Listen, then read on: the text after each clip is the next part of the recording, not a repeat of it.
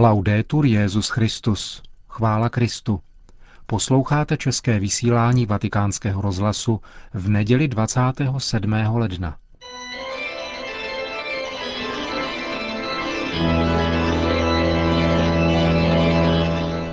Církev a svět.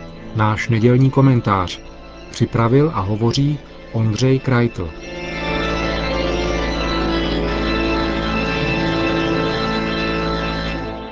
Různí lidé o sobě prohlašují, že jsou křesťany, někdy dokonce katolíky.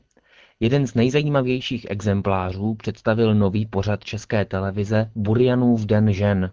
Písničkář, zpěvák a moderátor Jan Burian se v prvním díle vydal za pornoherečkou a pornoproducentkou Žanetou Rosenberg.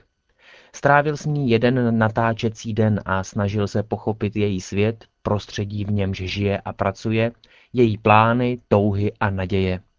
Setkání o to zajímavější, že mladá paní Rosenberg byla v šestém měsíci těhotenství a Jan Burian se nijak nepokoušel zakrývat svou nechuť k pornografii, údiv a naprostou mimoběžnost jejich životů.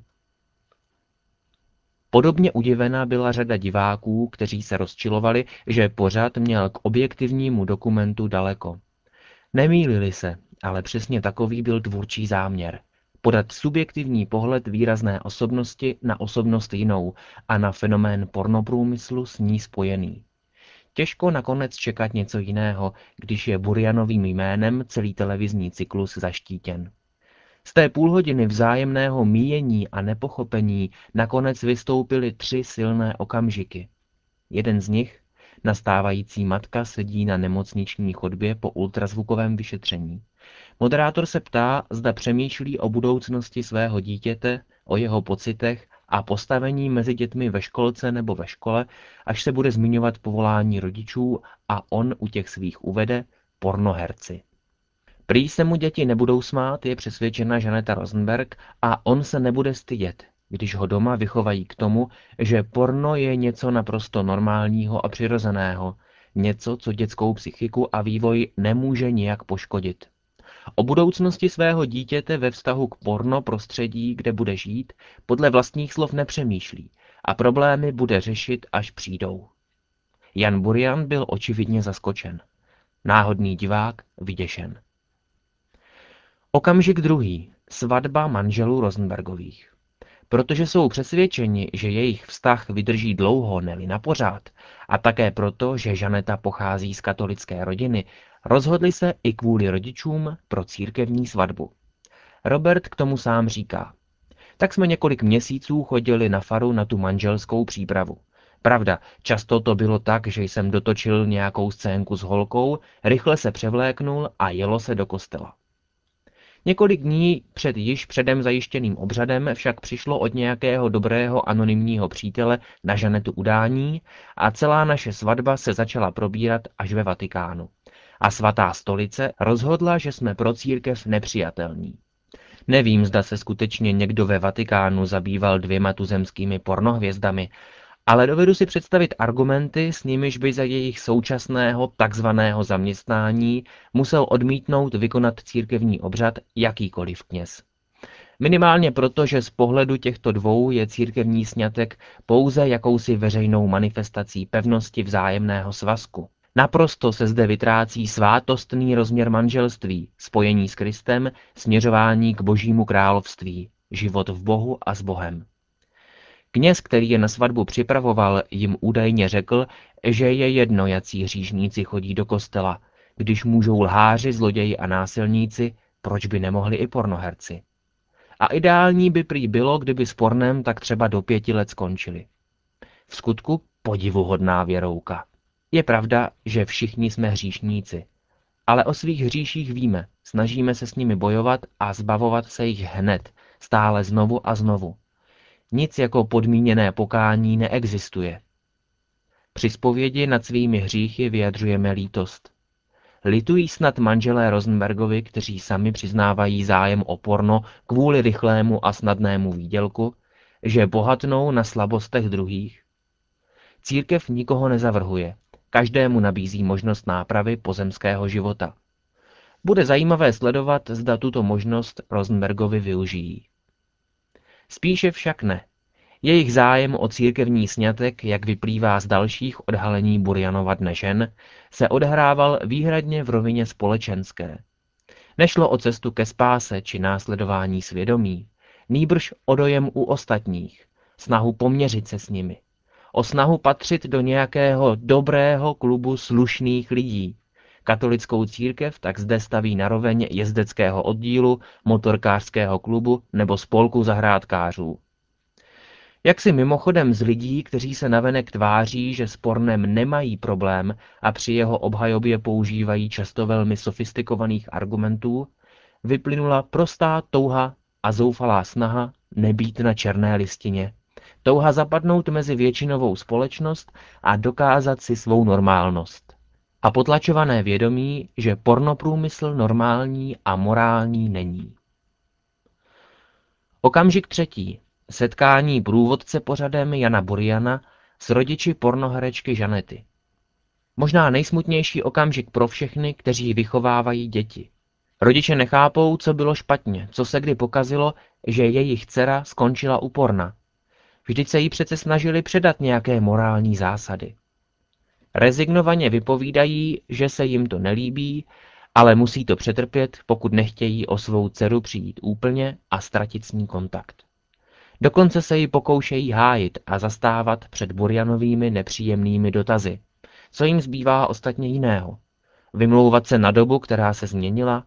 Na společnost, která ve své většině s pornografií nemá naprosto žádný problém, odmítá její nebezpečí a bez větších potíží by se dokázala z pasivních konzumentů změnit na aktivní protagonisty? Veskrze smutný a beznadějný pořad měl drobnou dohru na internetových stránkách v diskuzích diváků. Někteří z nich vytýkali Janu Burjanovi, že svými vytrvalými, přímými, někdy až bezohlednými otázkami prokázal neúctu k člověku, s nímž vedl rozhovor. Zvláště bizarní konstatování v případě porna, které je založeno na neúctě ke druhému, na ponižování lidských bytostí. Nepříjemná pravda je prostě nepříjemná. Neradí ji slyšíme, zvláště pokud se týká nás samotných. Ne, prostě není možné být pornoherečkou a zároveň křesťankou. Existují hodnotové systémy, které jsou vzájemně neslučitelné, i když nám média ukazují třeba i pravý opak. O pornografii se říká ledacos, někdy ve snaze ji omluvit i to, že jde přece pouze o zachycení reality. Filozof Jean Baudrillard kdysi v eseji o svádění uvedl, že pornografie nemá s realitou nic společného. K prostoru sexu přidává další rozměr, čímž jej činí reálnější, než je jeho realita. Nejde tedy o skutečnost, ale klam. Klam zakrývající obrovskou duchovní a duševní prázdnotu. Burjanův den žen to odkryl více než přesvědčivě.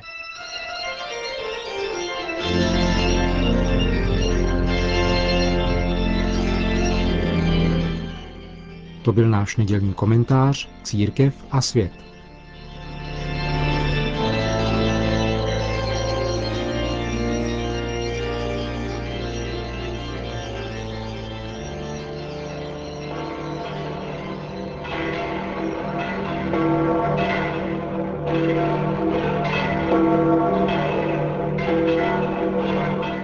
Dnes dopoledne se na náměstí svatého Petra sešlo několik tisíc lidí, mezi nimiž bylo 2000 dětí z římských škol, které každoročně přicházejí pěšky z různých částí Říma v rámci pochodu pořádaného italskou katolickou akcí na závěr takzvaného měsíce míru. Dvě z dětí pak jako znamení míru společně se svatým otcem vypouštějí z oken papežovy pracovny dvě bílé holubice – Benedikt XVI. se ve své promluvě věnoval obsahu liturgického čtení této neděle. Cari fratelli e sorelle, Drazí bratři a sestry, nella liturgia odierna l'Evangelista Matteo, che ci accompagnerà tutto questo anno liturgico, presenta l'inizio della missione pubblica di Cristo. v dnešní liturgii evangelista Matouš, který nás bude provázet celý tento liturgický rok, představuje začátek Kristova veřejného poslání.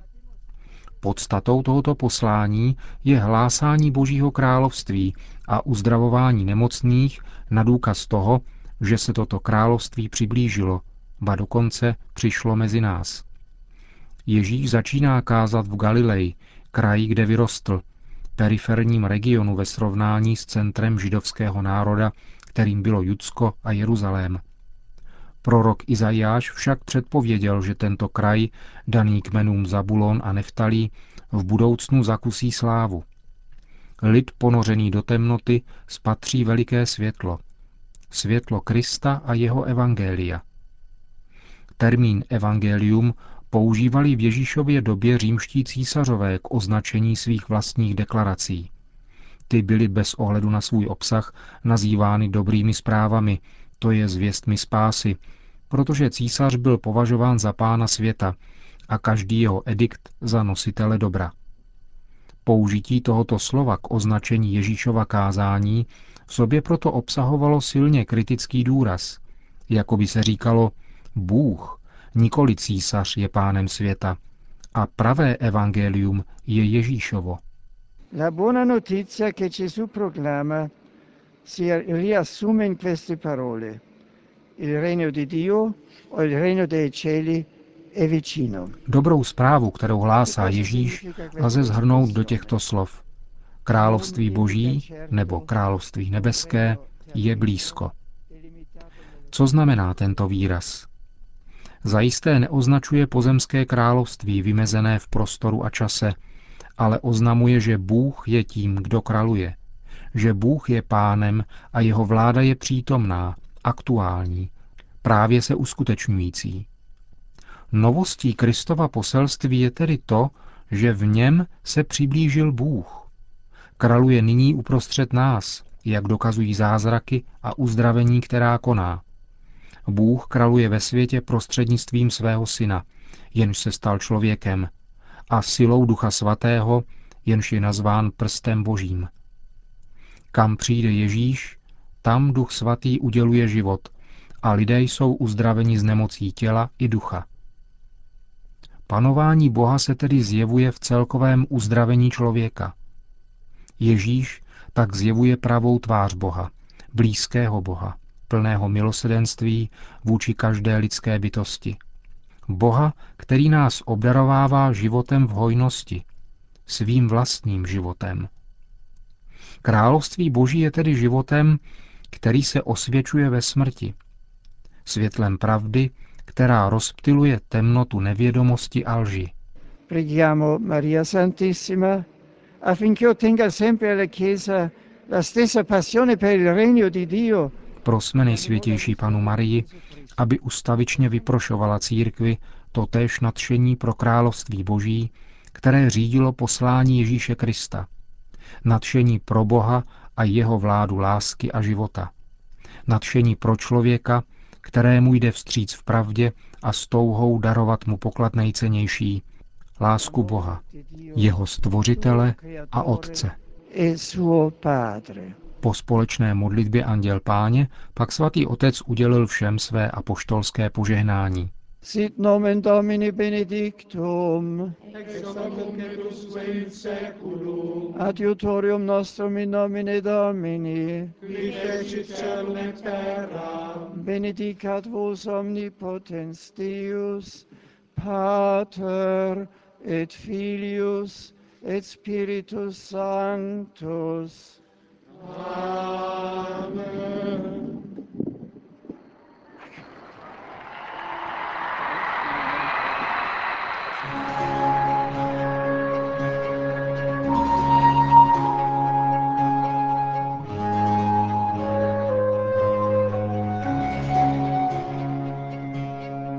Tím končíme dnešní české vysílání vatikánského rozhlasu. Chvála Kristu, laudetur Jezus Christus.